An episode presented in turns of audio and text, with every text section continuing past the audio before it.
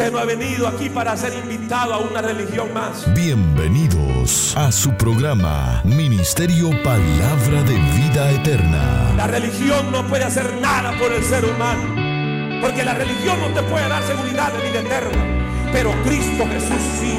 Esperamos que este programa sea de mucha bendición para sus vidas. Lo que tiene que hacer es abrir su corazón a Cristo. Recibirlo en su corazón. Con la administración de la palabra, Pastor Juan Interiano. Cristo es el camino, Cristo es la verdad, Cristo es la salvación, Cristo es la vida eterna, Cristo es el pan de vida, Cristo es el único redentor.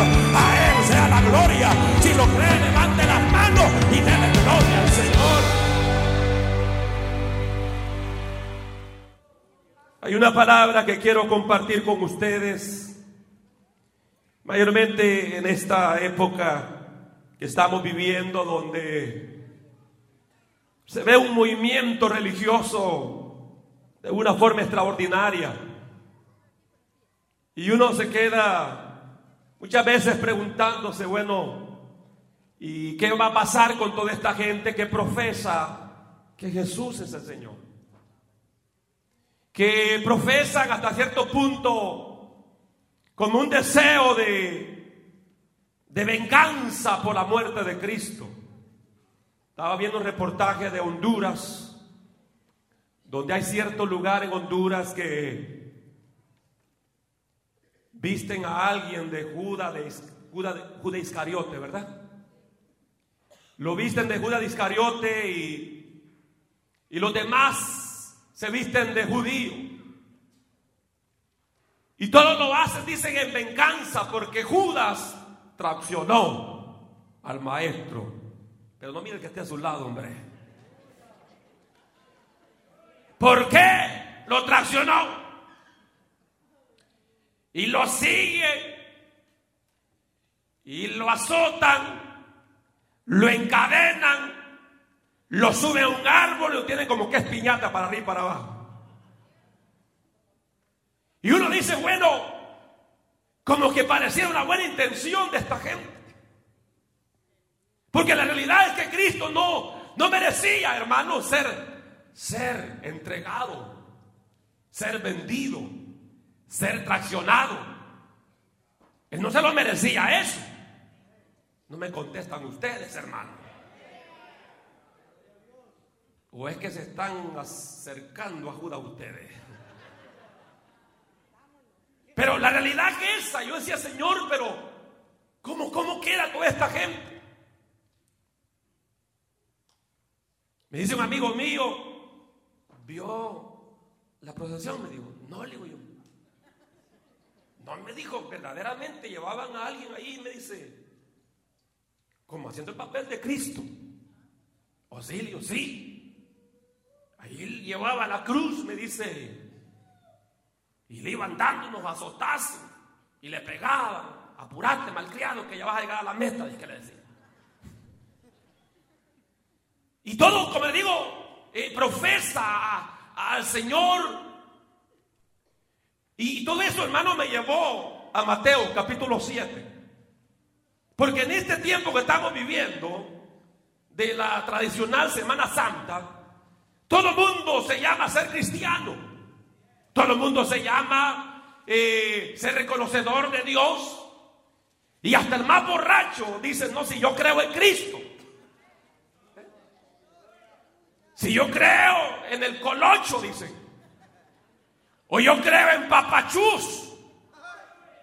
Usted sabe cómo usan los caliches para referirse al Señor Jesús. Y uno dice, bueno, y la verdad pues, ¿cuál es?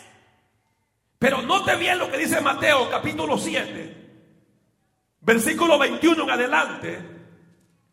Y yo creo que esa palabra, hermanos, es una palabra muy directa. No solo para la época que estamos viviendo, sino para la misma iglesia del Señor. Porque como hemos dicho, hermano, este es un ministerio definido. Un ministerio que sobre todo nos basamos en la palabra del Señor. Y tenemos ese enfoque y damos gloria a Dios porque la palabra trae bendición a nuestras vidas, hermano.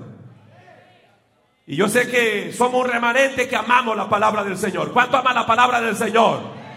¿Cuánto ama la palabra del Señor? Y hay un remanente en muchos lugares.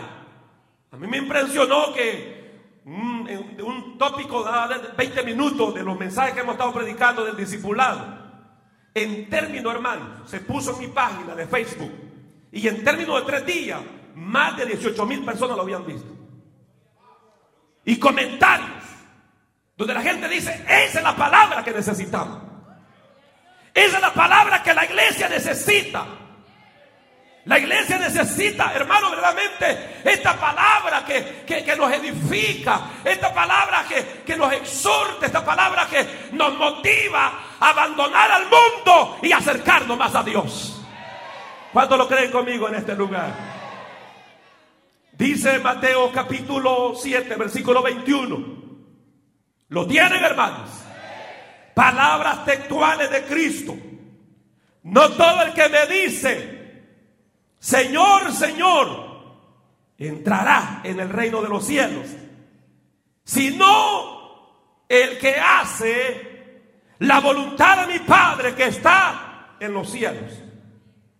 Muchos me dirán aquel día, Señor, Señor, no profetizamos en tu nombre y en tu nombre echamos fuera demonios. Y en tu nombre hicimos muchos milagros.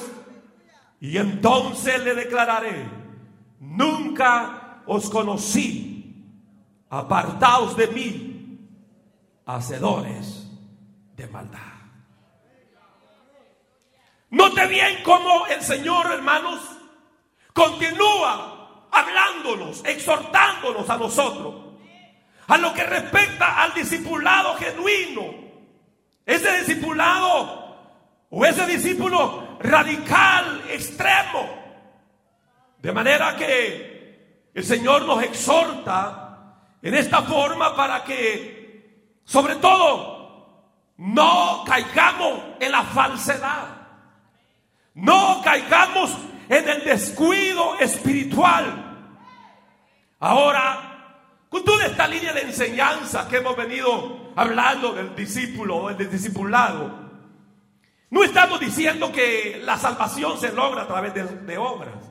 Estamos diciendo que por méritos algunos eh, puedan ser salvos, sino que precisamente, hermano, nuestra salvación exclusivamente depende de lo que Jesús hizo por nosotros en la cruz del Calvario. ¿Cuántos lo creen eso?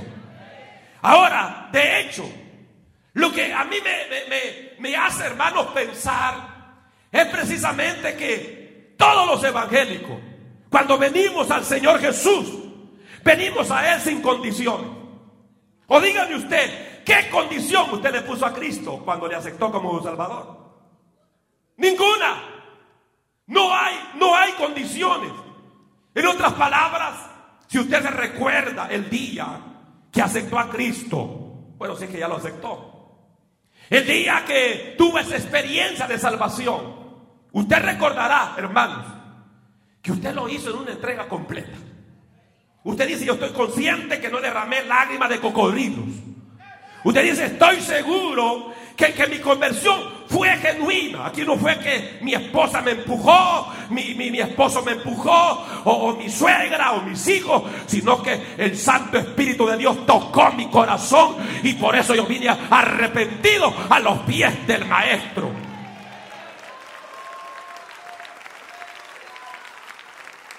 Entonces fue, fue una entrega completa. Fue una entrega eh, sin límites. Fue, fue una entrega, hermanos, sin condiciones. Usted no vino diciéndole, Señor, yo te acepto, pero con, con el fin de que, ¿sabe qué? Te voy a servir, pero si salvas a mi suegra o a mi esposa. No, usted no vino con condiciones. Usted dijo, te recibo, Señor, y recibo el perdón. Y fue una entrega completa, hermanos. Bueno, espero que sea pasado en usted. ¿Cuántos se entregaron completamente a Cristo? Entonces, claro, la Biblia habla cuando usted va a Efesios capítulo 2, la Biblia registra que nuestra salvación no es por obras. Por eso es que ya nosotros no nos quemamos las manos con candela. Por eso es que nosotros ya no andamos una cruz, hermano, de, de 50 o 60 kilos. Por eso es que nosotros ya no caminamos de rodillas en las calles empedradas para sacarnos nuestras rodillas. No, porque nosotros sabemos que ya hubo un sacrificio perfecto, completo, y ese sacrificio se fue operado hace dos mil años allá en el Gólgota, en el Monte Calvario. Allí murió Cristo por nuestros pecados y allí nos otorgó salvación y vida eterna. ¿Cuánto lo cree conmigo? Pero de hecho, cuando usted lee la Biblia en Efesios capítulo 2, versículo 8, Pablo dice claramente, por gracia, porque por gracia soy salvo. Porque por gracia, diga conmigo, porque por gracia, dígalo fuerte pues, porque por gracia soy salvo. Por gracia soy salvo por medio de qué? De la fe. Y esto no es de vosotros, pues es un regalo de Dios. Es, es un regalo de Dios. Realmente el Señor nos salvó por la fe que pusimos en Él. Por la fe que pusimos en la obra que Él hizo en la cruz del Calvario. Jamás venimos a Cristo poniendo nuestra fe en nosotros. No. Venimos a Cristo. Amén. Con esa fe exclusiva en Él. En Cristo hemos encontrado el perdón de pecados, la salvación del alma. Cuando dicen amén. En Cristo hemos encontrado una salvación que es gratuita. Una salvación que es gratis. Eso es lo que dice acá. Por gracia. Soy salvo por medio de la fe. Por gracia. O sea, es, una, es, una, es un acto acá de, de, gratitud, hermanos, donde nosotros debemos de expresar al saber de que precisamente nuestra salvación es gratis. No hemos tenido que pagar nada nosotros, ¿verdad que no? Así es. Pero fíjense bien que la Biblia también habla que sobre todo la salvación es por gracia. Diga conmigo, la salvación es por gracia. Pero la gracia de Cristo no es una gracia barata. Porque es cierto, la salvación es gratis para nosotros, pero para Cristo no. Cristo pagó un precio por nuestra salvación. Estamos aquí. Cristo pagó un precio por nosotros. Por eso Pedro dice que hemos sido rescatados de vuestra vana manera de vivir. No con cosas corruptibles como oro o plata, sino con la sangre preciosa de Cristo. Entonces la gracia no es una gracia barata. Es una gracia que tiene un precio. Estamos aquí, hermano. ¿Ah? Por eso es de que, sobre todo, se requiere que como creyente, aunque somos salvos por gracia, y es una obra gratuita, pero a la misma vez, Cristo pagó un precio. Un precio que nosotros sabemos que no fue fácil. Su sacrificio, su entrega, su muerte, su pasión, su sufrimiento en la cruz por cada uno de nosotros. Fue algo, fue algo tremendo. Pero note bien, hermanos, que todo esto nos conlleva a lo que el Señor habla, a un compromiso total al reino de Dios. Porque muchas veces nos podemos como quedar, bueno, por gracia soy salvo, eh, entonces no tengo que hacer nada. Es cierto, para nuestra salvación no. Pero a lo que respecta a todos aquellos que hemos saboreado el don de Dios, la salvación de Dios, vamos a dar fruto de esa salvación. Amén, hermanos. Como Santiago dice, tiene fe, muéstramelo. Muéstramelo. ¿Y cómo usted va a mostrar la fe? Solo diciendo, no, si yo tengo fe, yo tengo fe. No, no, no. Santiago dice, tiene fe, muéstralo por obra. Eres salvo, muéstralo por obra. Eres hijo de Dios, muéstralo por obra. Eres, eres perdonado, muéstralo entonces que sos nueva criatura y que ahora no solo depende de una profesión de labios como Israel, que de labios honraba a Dios, pero su corazón estaba lejos. No, Dios nos llama a una entrega total a su reino. A su nombre, hermano. ¿Cuántos pueden alabar la gloria del Señor? Por eso Pablo, note bien en el capítulo 2 de Efesios, cuando él inicia el capítulo, dice, y él os dio vida a vosotros. Cuando estabais muertos en vuestros delitos y pecados. Note bien cómo inicia el capítulo 2, para luego enfatizar la gracia. Él dice en el versículo 2, en los cuales, en los cuales anduviste en otro tiempo, siguiendo qué? La corriente de este mundo. La corriente de este mundo. Conforme al príncipe de la potestad del aire. El espíritu que ahora opera en los hijos de desobediencia. Entre los cuales también todos nosotros vivimos en otro tiempo en los deseos de nuestra carne. Haciendo la voluntad de la carne y de los pensamientos. Y éramos por naturaleza hijos de ira lo mismo que los demás. Pero Dios que es rico en misericordia, por su gran amor con que nos amó, aun estando nosotros muertos en pecado, nos dio vida juntamente con Cristo. Por gracia soy salvo. Y juntamente con Él nos resucitó y asimismo nos hizo sentar en lugares celestiales con Cristo Jesús para mostrar en los siglos venideros las abundantes riquezas de su gracia en su bondad para con nosotros en Cristo Jesús. Porque por gracia soy salvo por medio de la fe. Y esto no es de vosotros, pues donde Dios, no por obra, para que nadie se gloríe. Pero note bien que Pablo dice, bueno, son salvos, somos salvos por la gracia, pero eso no no, no, no descalifica o descontinúa la realidad, hermanos, que ahora somos llamados a andar en una nueva vida. Y eso es lo que a muchos cristianos no les gusta. El ser, el ser hermano enseñado de esta gran verdad de que la Biblia dice, antes éramos, antes éramos, en los tiempos pasados, es lo que estaba hablando el versículo 2, en los tiempos pasados, ¿qué éramos? Éramos seguidores de las corrientes mundanas. Hello. De las corrientes mundanas. Conforme al príncipe de la potestad del aire, que es Satanás. El espíritu que ahora opera en los hijos de desobediencia. Entonces, la Biblia nos enmarca, hermanos, que para ser un verdadero discípulo de Cristo, se requiere un compromiso. Es un compromiso. Es como lo mismo, la lealtad, eh, la, la, la, la, afirmación del matrimonio. ¿Sabe, hermano, que eso no se va a cumplir solo con besitos? No, en el perseverar en el matrimonio, no solo lo vamos a lograr con abrazos, con besitos, no, sino con una firme convicción de un compromiso. De un compromiso. Hay, hay, hay esposos que han venido y me dicen, yo estoy con esta mujer por compromiso. Gloria a Dios, hombre que lo reconoce. Yo estoy con esta mujer por compromiso. Si eso es matrimonio, matrimonio es compromiso. Que aunque ya la veas pasoncita, pero tú dices la amo porque es un compromiso. ¿Ah? La ama, lo ama, porque es un compromiso. Y eso también es la vida cristiana. La vida cristiana, hermano, está precisamente ubicada en esa palabra compromiso. Compromiso, diga conmigo, compromiso.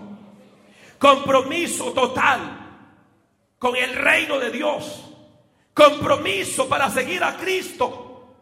El costo, hermano, es grande. Esto de, de ser un discípulo, someterse a Cristo como nuestro Señor. A la carne no le gusta. La carne jamás va a querer aceptar el señorío de Cristo. Pero sobre todo, el llamado que el Señor nos hace es que en nuestra vida pongamos a Cristo en primer lugar. Y en segundo lugar. Y en tercer lugar. Y cuarto lugar. Y quinto lugar. Cristo, Cristo, Cristo, Cristo, Cristo. Aleluya.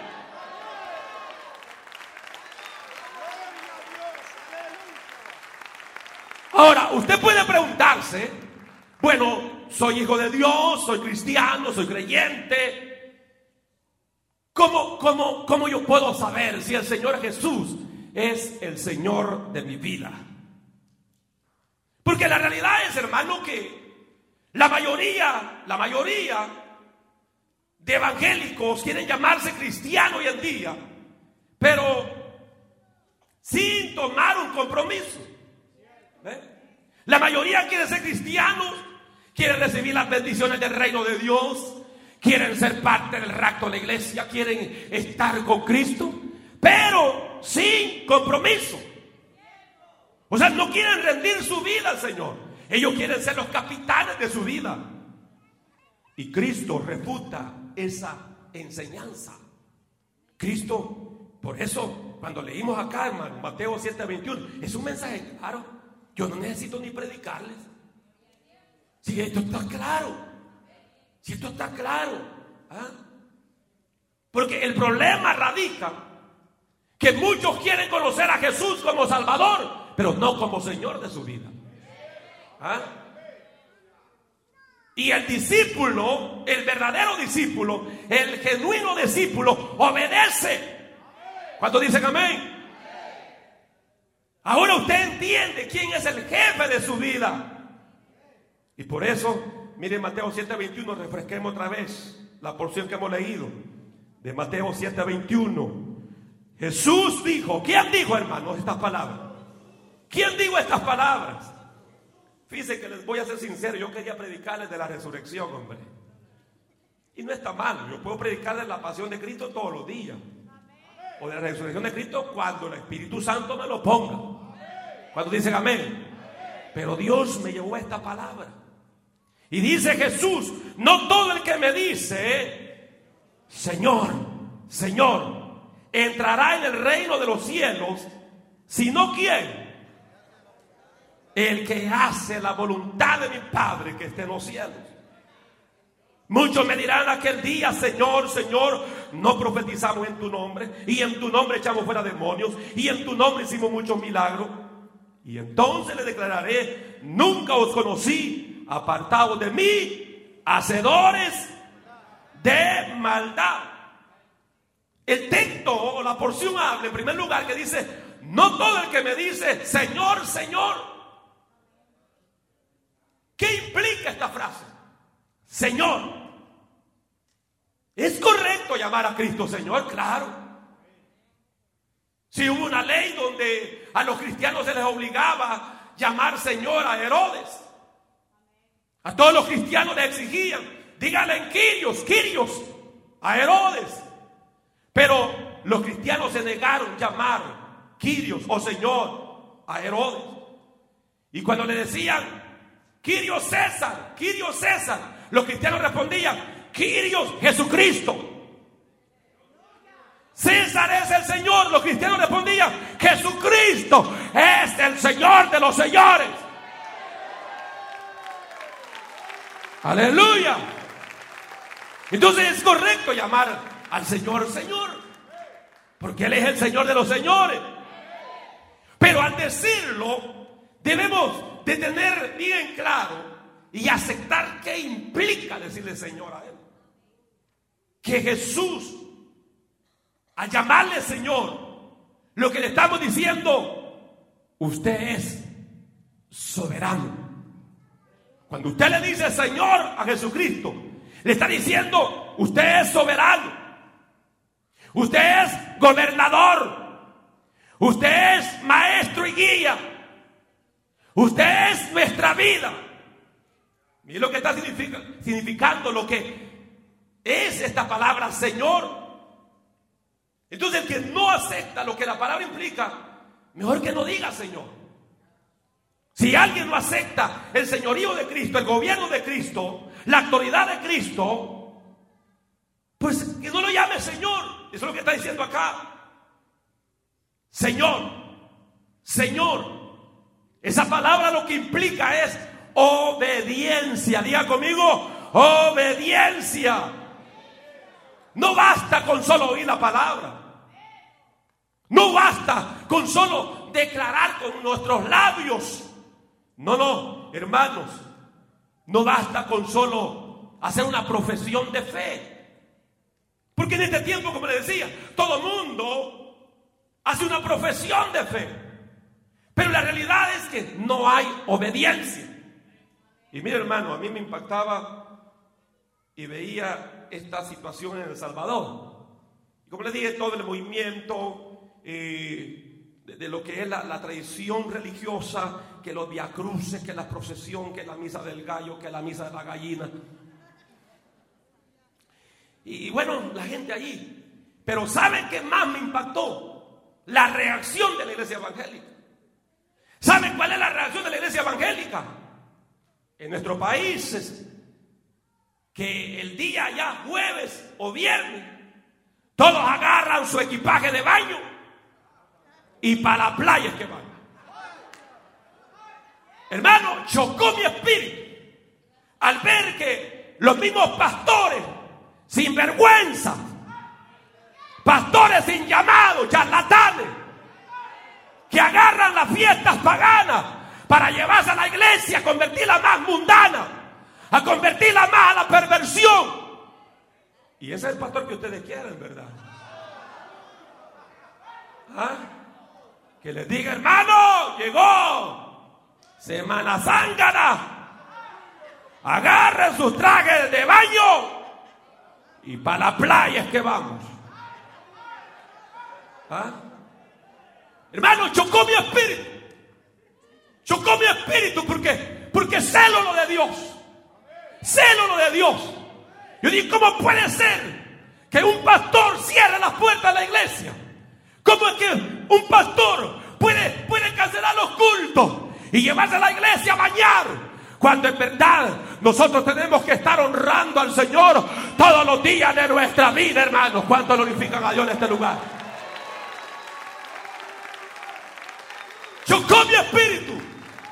Chocó mi espíritu. Porque la iglesia me ha llamado a eso.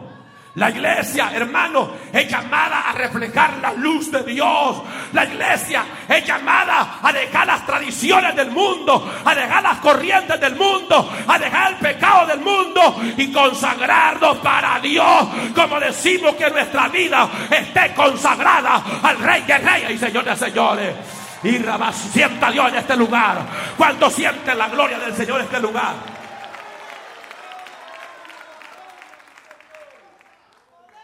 Es triste. Es triste. Hermano, en este ministerio, si usted se corrompe es porque quiere. Pero por palabra, usted no puede decir nada. Amén. Hay palabra.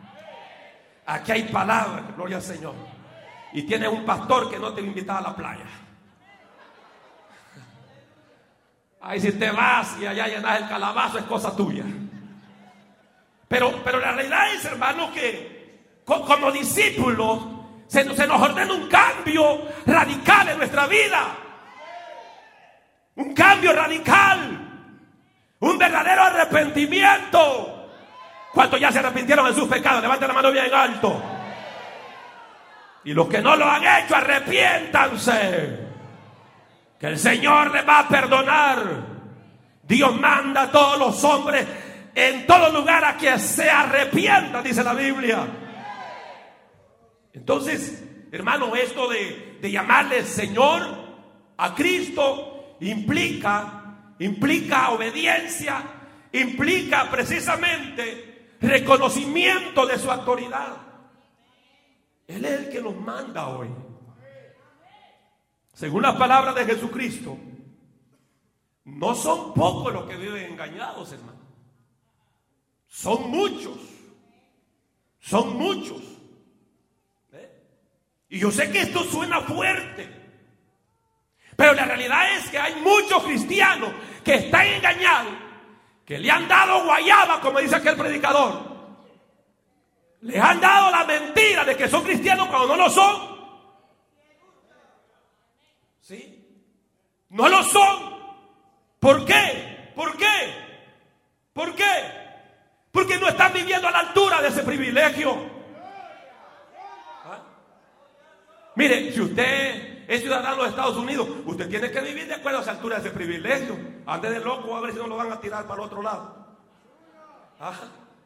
Si usted ya tiene su residencia de esta nación, viva a la altura de ese privilegio. Pero si anda de loco, faltando eh, a la autoridad, lo van a tirar al otro lado. Si usted quiere tener los beneficios de vivir acá, sométase a la autoridad de acá. Y lo mismo en el reino de Cristo. Queremos la bendición de Dios, respetemos a Dios. Queremos los beneficios de Dios, obedezcamos a Dios. Reconozcamos su poder, su autoridad. Alaba a Dios, hermano, porque cuando se alaba pasa mejor.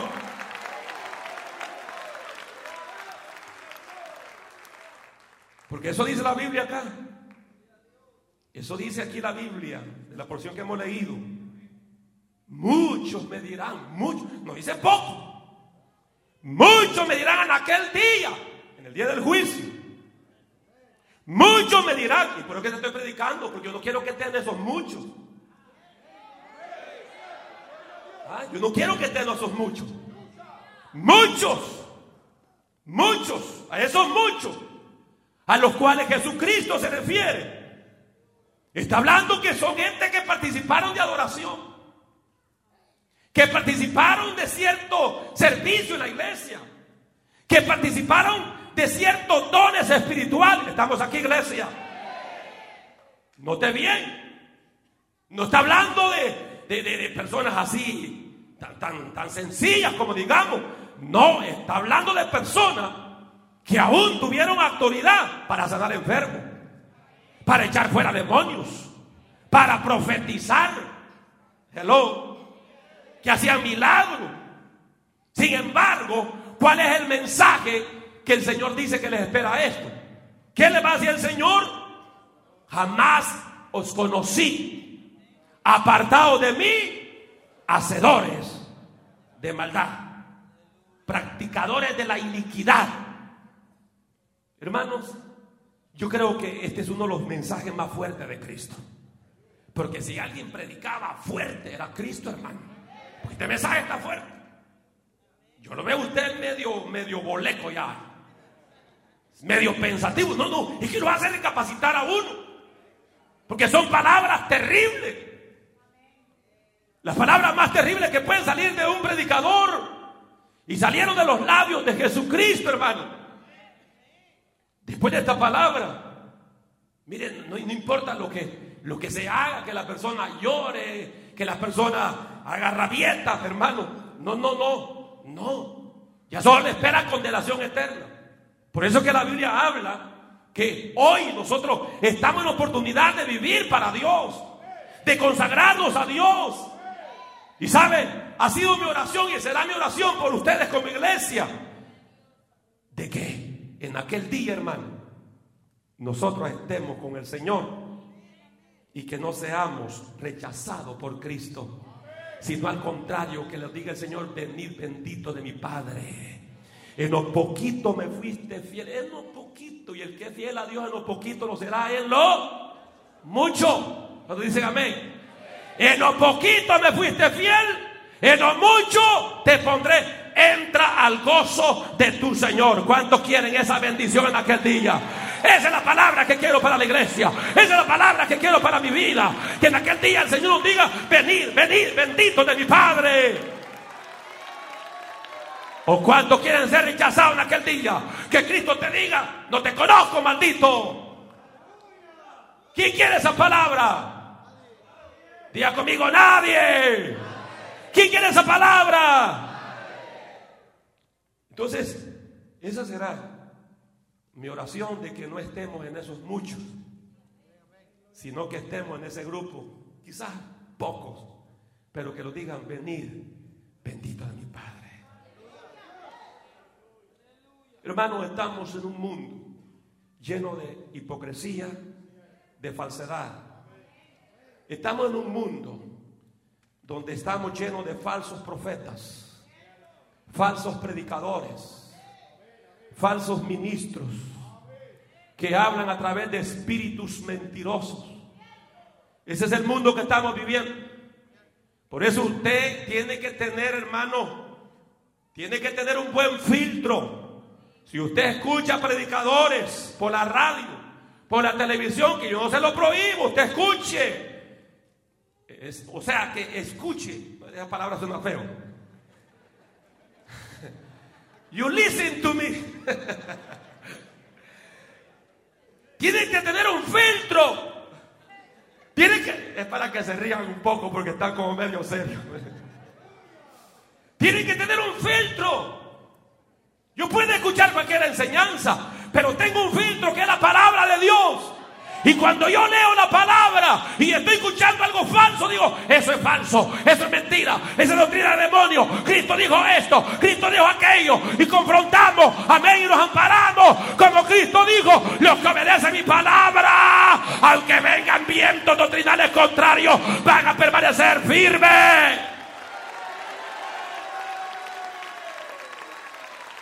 A su nombre, a su nombre. Pero es la realidad, hermano. ¿Cuántos falsos profetas nos dicen hablar en el nombre del Señor? ¿Ah? Y yo creo en los dones. Pero note bien que hay que tener cuidado. ¿eh? Porque muchos, muchos dicen hablar en el nombre del Señor. Y cuando usted estudia el mensaje, nunca escucha un mensaje de los predicadores de arrepentimiento. Nunca escucho un mensaje de renunciar al mundo. Vaya a ver esos predicadores famosos que tenemos hoy en día. Los grandes apóstoles que tenemos. Los grandes profetas que tenemos. ¿Ah? Cuando usted les escucha diciendo, hermano, ¿sabe qué? Arrepiéntase. Usted que está en fornicación, usted que está en adulterio, usted que está en este pecado, arrepiéntase. No, todo es puro pensamiento positivo. Usted solo créale a Dios que Dios lo va a hacer millonario. ¿Ah? Dios lo va a hacer millonario. Ahorita mismo, siempre, mande una ofrenda de mil dólares. ¿Ah? Ellos son los que se hacen millonarios. ¿Ah? Por la gente que no lee la Biblia. Porque todo esto lo que están predicando es un mensaje de prosperidad Solo es un mensaje de bendiciones y de bendiciones. Me impactó una palabra y esta palabra es una realidad. Dios nos salvó no para ser felices. Dios nos salvó para estar dispuestos hasta morir por la causa de Cristo.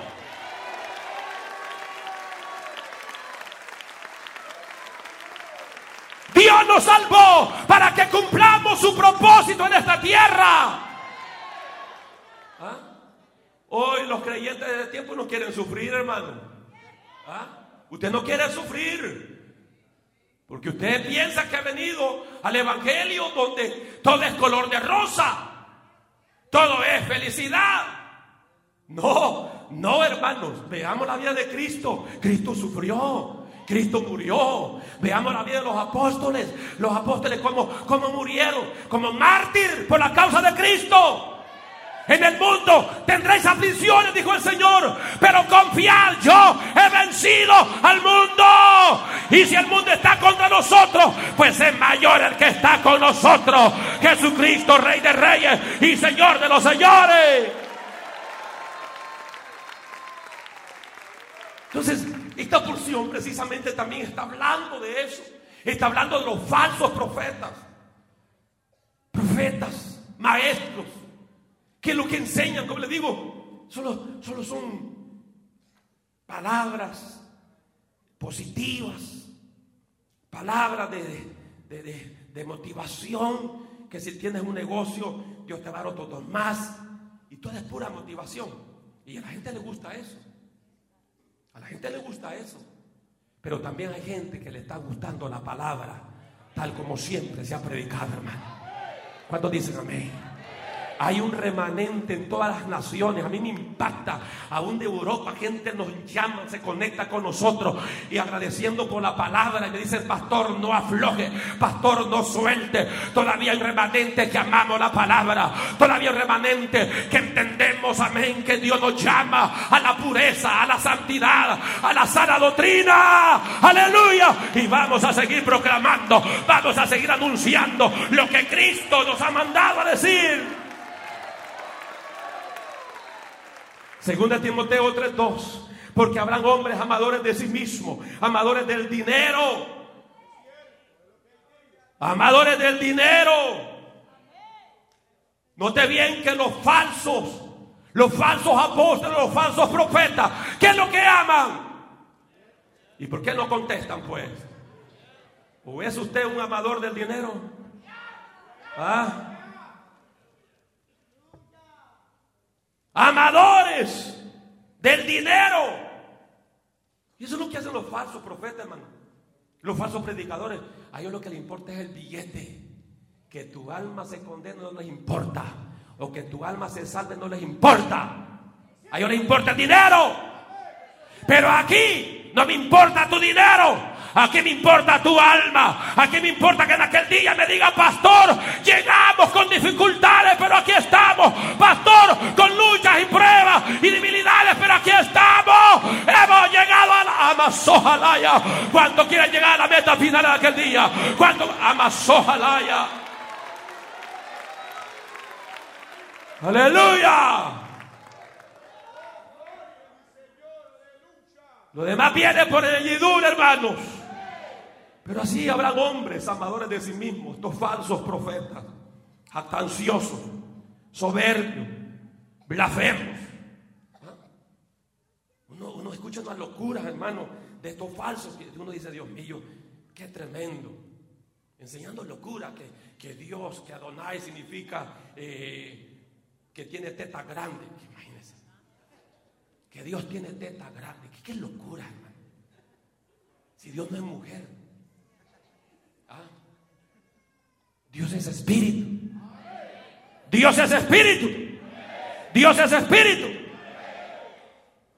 Pero como le digo, lo que le importa a ellos es el dinero, el dinero, el dinero, el dinero. ¿Ah? ¿Y a usted qué le interesa? ¿Qué le interesa a ustedes? Solo cara de dólares le pego. ¿Ah? Fácilmente nosotros podemos caer en esto, hermano de apartar nuestra mirada de Dios, nuestro servicio a Dios por el dinero. Y yo no digo que no tiene que trabajar, no, la Biblia dice que el que no trabaja no es digno de que coma. Pero también, hermano, todo tiene que tener un equilibrio, un balance. Trabaje por el día, entre las 5 de la mañana hasta las 5 de la tarde. Amén. Luego se come unas dos tortillas con un poco de arroz y frijoles y véngase a gozar la presencia del Señor. Y diga a la familia, ¿sabe qué? Vamos para la iglesia. Dejemos la poca vergüenza de la pereza, del cansancio. Vamos a servir a Jehová porque en mi casa y yo serviremos. Servir a mi casa y yo, yo y mi casa serviremos aquí, hermano. Aleluya. Cuidado con lo material, hermanitos. Que Dios te está bendiciendo. Gloria a Dios, esa es mi petición. Que Dios bendiga tu negocio. Que Dios bendiga tu compañía. Que Dios bendiga tus ingresos pero que no te olvides de Dios. Por eso Salomón le dijo, Señor, ¿sabes qué? No me des pobreza para que no robe, ni tampoco me des mucha abundancia para que no me olvide de ti. Es triste, hermano, pero hay creyentes que Dios comienza a bendecirlo y a bendecirlo materialmente, a bendecirlo, a bendecir, para apartarse del Señor. Para apartarse del Señor. Mateo 6:24 dice, nadie puede servir a dos señores, porque aborrecerá al uno y amará al otro, o querrá mucho a uno y despreciará al otro. No podéis servir a Dios y a las riquezas. Seguimos con el precio del discipulado. ¿El pastor cuándo va a terminar? No sé. No sé, hasta que ustedes se conviertan. En genuinos discípulos.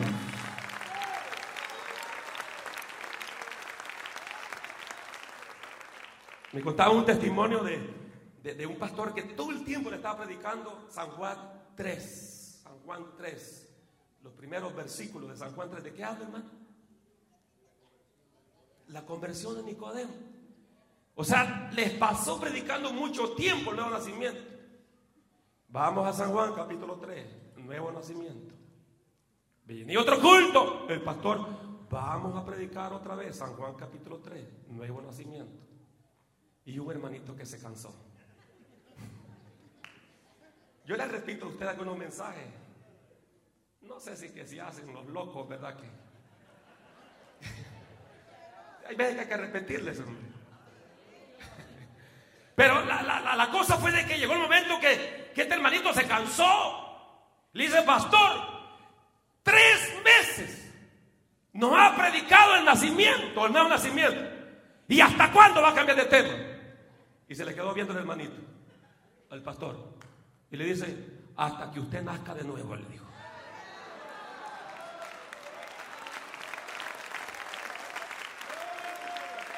Hasta que usted nazca de nuevo. Aleluya. Amados hermanos, qué triste va a ser esa declaración. Imagínense tener esa, esa, esa habilidad, esos dones, esos dotes de profetizar, de echar fuera demonios, de, hacer milagros. Y que al final el Señor le diga, apartado de mí, apartado de mí, hacedores de maldad, no os conozco. Entonces, hermano, yo concluyo con esto. ¿Quiénes son los que entrarán en el reino de los cielos? ¿Quiénes, hermano?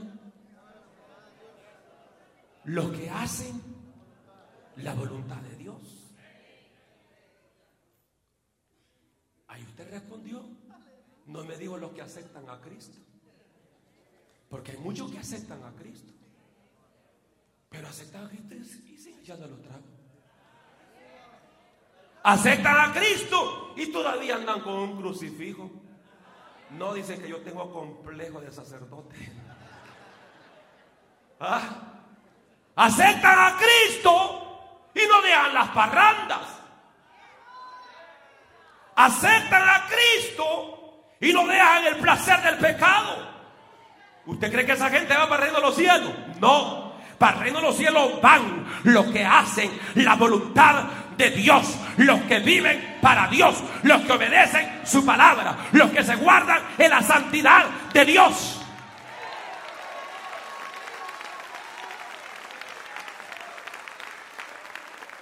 De nada sirve creer y no obedecer. Y mire, si se le está chocando esta palabra porque usted es bien estudioso, déjeme citarle Santiago. Santiago dice que hasta los demonios creen y les agarra temblazón también. Así es la Biblia, ¿no ha leído? La diferencia está que los demonios nunca obedecen a Cristo. Aleluya. Pero usted y yo podemos obedecer a Cristo. Y si estamos aquí, no para ser entretenidos, estamos aquí porque queremos seguir en esta obediencia para aquel día entrar al reino de los cielos. Alguien puede levantar la mano y hacer ruido en este lugar. Aleluya. Gloria a Dios, gloria a Dios, hermano. ¿De qué sirve estar haciendo muchas actividades religiosas? Con todo el respeto que se merecen nuestros amigos católicos. ¿De qué sirve que se estén quemando las manos con cera de candela? ¿De qué sirve que lleven una cruz pesada por muchas cuadras? ¿De qué sirve que hasta se busquen 600 niños para cargar eh, lo que sería prácticamente, hermanos, eh, un ídolo. Amén. El, Jesús del niño, el niño Jesús, como le llaman. ¿De qué sirve tantos sacrilegios, tantas actividades puramente religiosas? ¿De qué sirve que nosotros llamados cristianos no tengamos una vida de entrega total a Cristo y solo estemos pagando una cuota de religión? Es mejor que tengamos una entrega profunda al Señor. Es mejor que vivamos para Él. Aleluya. Y aunque nos critiquen, y aunque te digan que eres cavernícola, y aunque te digan que estás en una iglesia legalista, dile ¿sabe qué? Cristo me exige una entrega total. Cristo me quiere completo. Cristo no me quiere a media. Y rabasó Jalaya. Alaba a Dios, alaba a Dios, alaba a Dios en este lugar. Porque yo sé, el Espíritu me lo dice. Yo sé que muchos de ustedes son maltratados y les dicen, no, porque estás todavía en esa iglesia legalista. Vente para acá. Si lo que Dios quiere es el corazón. ¿Mm? ¿No es cierto? ¿A cuántos se los han dicho? Sí, se los han dicho. Lo que no levantan la mano porque les da pena. Le han dicho. ¿Ah? Lo que Dios mira es el corazón. Lo demás no lo ven. Solo el corazón. Y lo que Dios quiere es el corazón nada más. ¿Eh? Qué bonito. Que un día le diga a su esposa, mira mi amor, todo mi corazón es tuyo. Lo demás es para otros hombres. ¿Cómo usted se sentiría como esposo? Que su amada costillita le diga, mi amorcito, todo este corazón es tuyo. Lo demás del cuerpo para otros gavilanes por allí. ¿Ah? ¿Ah? ¿Cómo usted se sentiría, hermana, que su esposo le diera lo mismo? Mi amor, todo mi corazón es tuyo. Lo demás de este cuerpo, olvídate. Lo demás del carapacho, olvídate. ¿Usted no se va a sentir bien? ¿Ah? Usted quiere el 100% del cuerpo de su esposa o de su esposo, ¿verdad que sí? ¿Verdad que sí? Pues también Dios así nos quiere. 100%. 100%. 100%. Amasojalaya, Samalaya. A su nombre. A su nombre. Y Rabasamalaya, Samalaya. La voluntad de Dios que es buena, agradable y perfecta, como dice Romanos capítulo 12, versículo 2. La voluntad de Dios, que es buena, agradable y perfecta. ¿Cómo saber si nos estamos moviendo en la voluntad de Dios? Cuando lo que estamos haciendo está aprobado por la palabra. La palabra no opina en contra de lo que estamos haciendo. ¿Cómo saber que estamos haciendo la voluntad de Dios? Cuando lo que hacemos glorifica a Dios. Cuando lo que hacemos nos bendice espiritualmente. Esto es el por qué debemos tomar seriamente las declaraciones de Jesús, hermano. Mateo 6, 23, Cristo dijo, más buscad primeramente el reino de Dios y su justicia y las demás cosas os serán añadidas. Debemos de ser buscados y ser encontrado dentro de la voluntad de Dios y del reinado de Dios. Y hacer la prioridad número uno en nuestra vida. Usted no puede poner otras cosas en el primer lugar. Es Dios el primer lugar. Es Dios. Seguirle, servirle a Él, serle fiel a Él. ¿Ah? Pero la pregunta sería, ¿Está haciendo usted la voluntad de Dios? Esa es la pregunta que le dejo a usted en su corazón. ¿Está haciendo usted la voluntad de Dios? Cristo dijo que Él había venido para hacer la voluntad de su Padre. Usted y yo somos llamados a vivir y hacer la voluntad de Dios. Vamos a estar de pie en esta hora. La voluntad no todo el que me dice, Señor, Señor, entrará en el reino de los cielos, sino el que hace la voluntad de mi Padre que está en los cielos. Más abajo el Señor dice que el que obedece su palabra, Él lo compara a un hombre que edificó su casa sobre la roca. Vinieron vientos y tempestades y su casa no fue removida. Eso es estar en la voluntad de Dios. Cuando estamos en la voluntad de Dios, obedecemos la palabra de Dios.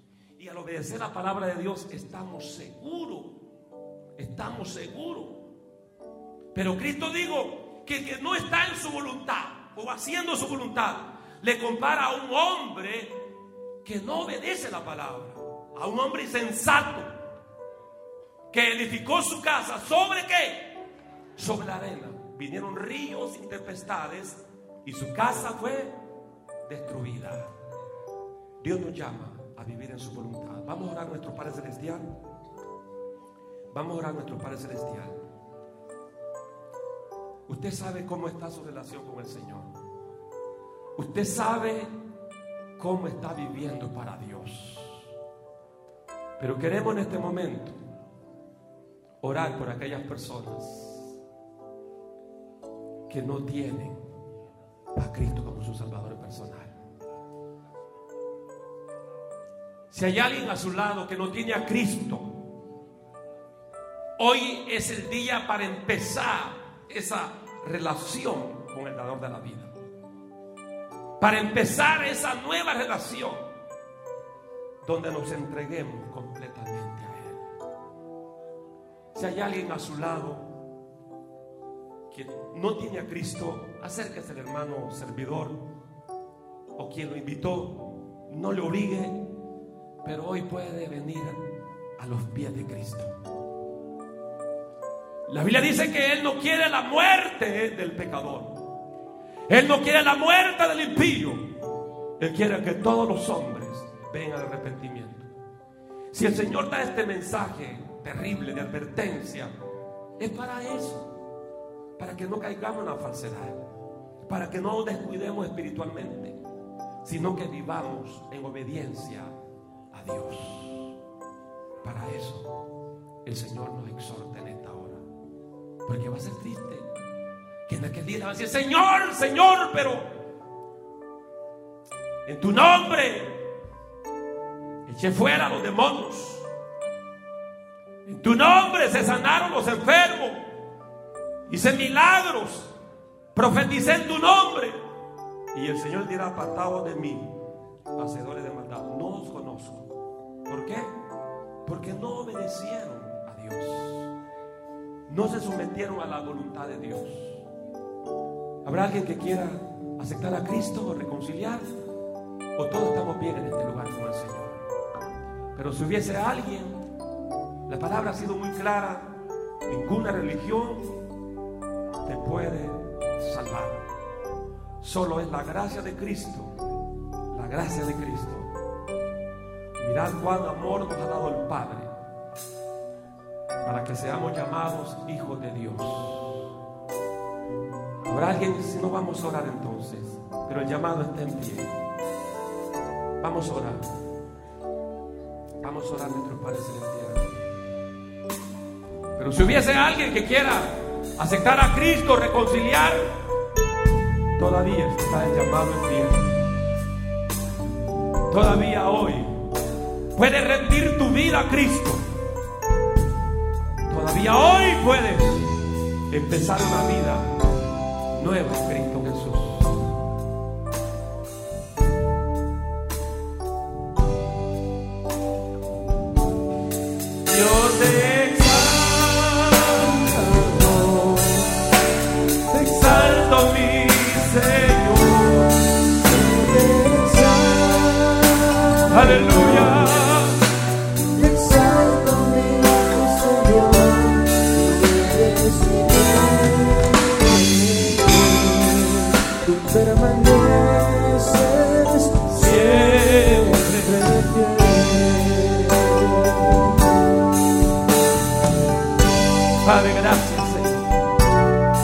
He predicado tu palabra tal como la pusiste en mi corazón.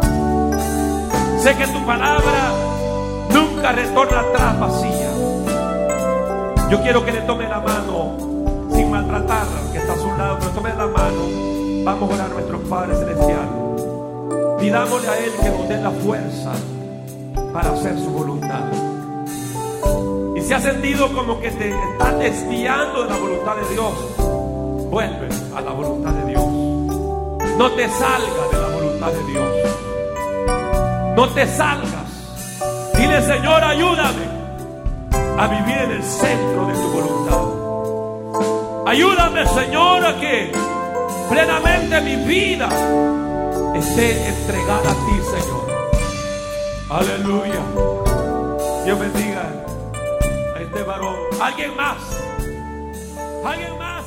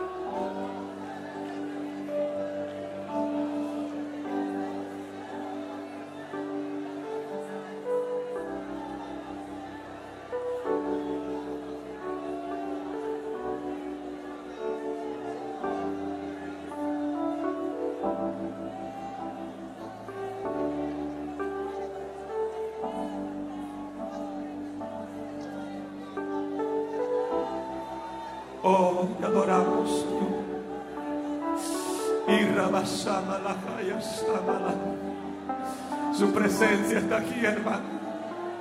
Si Él nos amonesta, nos exhorta es porque nos ama. Él nos ama y Él no quiere que nos perdamos. Él quiere guiarnos, Él quiere dirigirnos, Él quiere bendecirnos, Él quiere que vivamos en su voluntad. Aleluya. Pero para eso tenemos que menguar, para que crezca el Señor en nuestras vidas. Para eso tenemos que decir como Juan el Bautista, es necesario que yo mengue para que Él crezca. Aleluya. Oh, dile Señor, quiero más de ti en esta hora.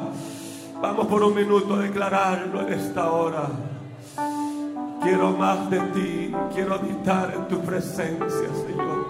Cierre sus ojos y levántele la mano que está a su lado, sin maltratarlo, sin maltratarlo. Levante la mano al cielo en esta hora y dígale.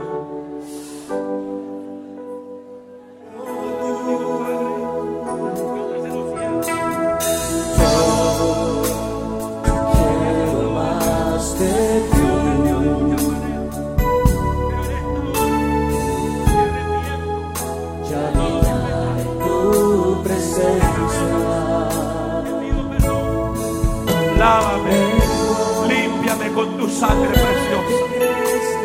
Ahí está, hija. Ahí está el Señor perdonando tus pecados. Ahí está el Señor enjugando tus lágrimas. Oh, salva, salva. Aleluya. Levanta tus manos. Espíritu Santo, toca. Espíritu Santo, ministra de esta hora. Llega a su necesidad en este momento. Llega a su necesidad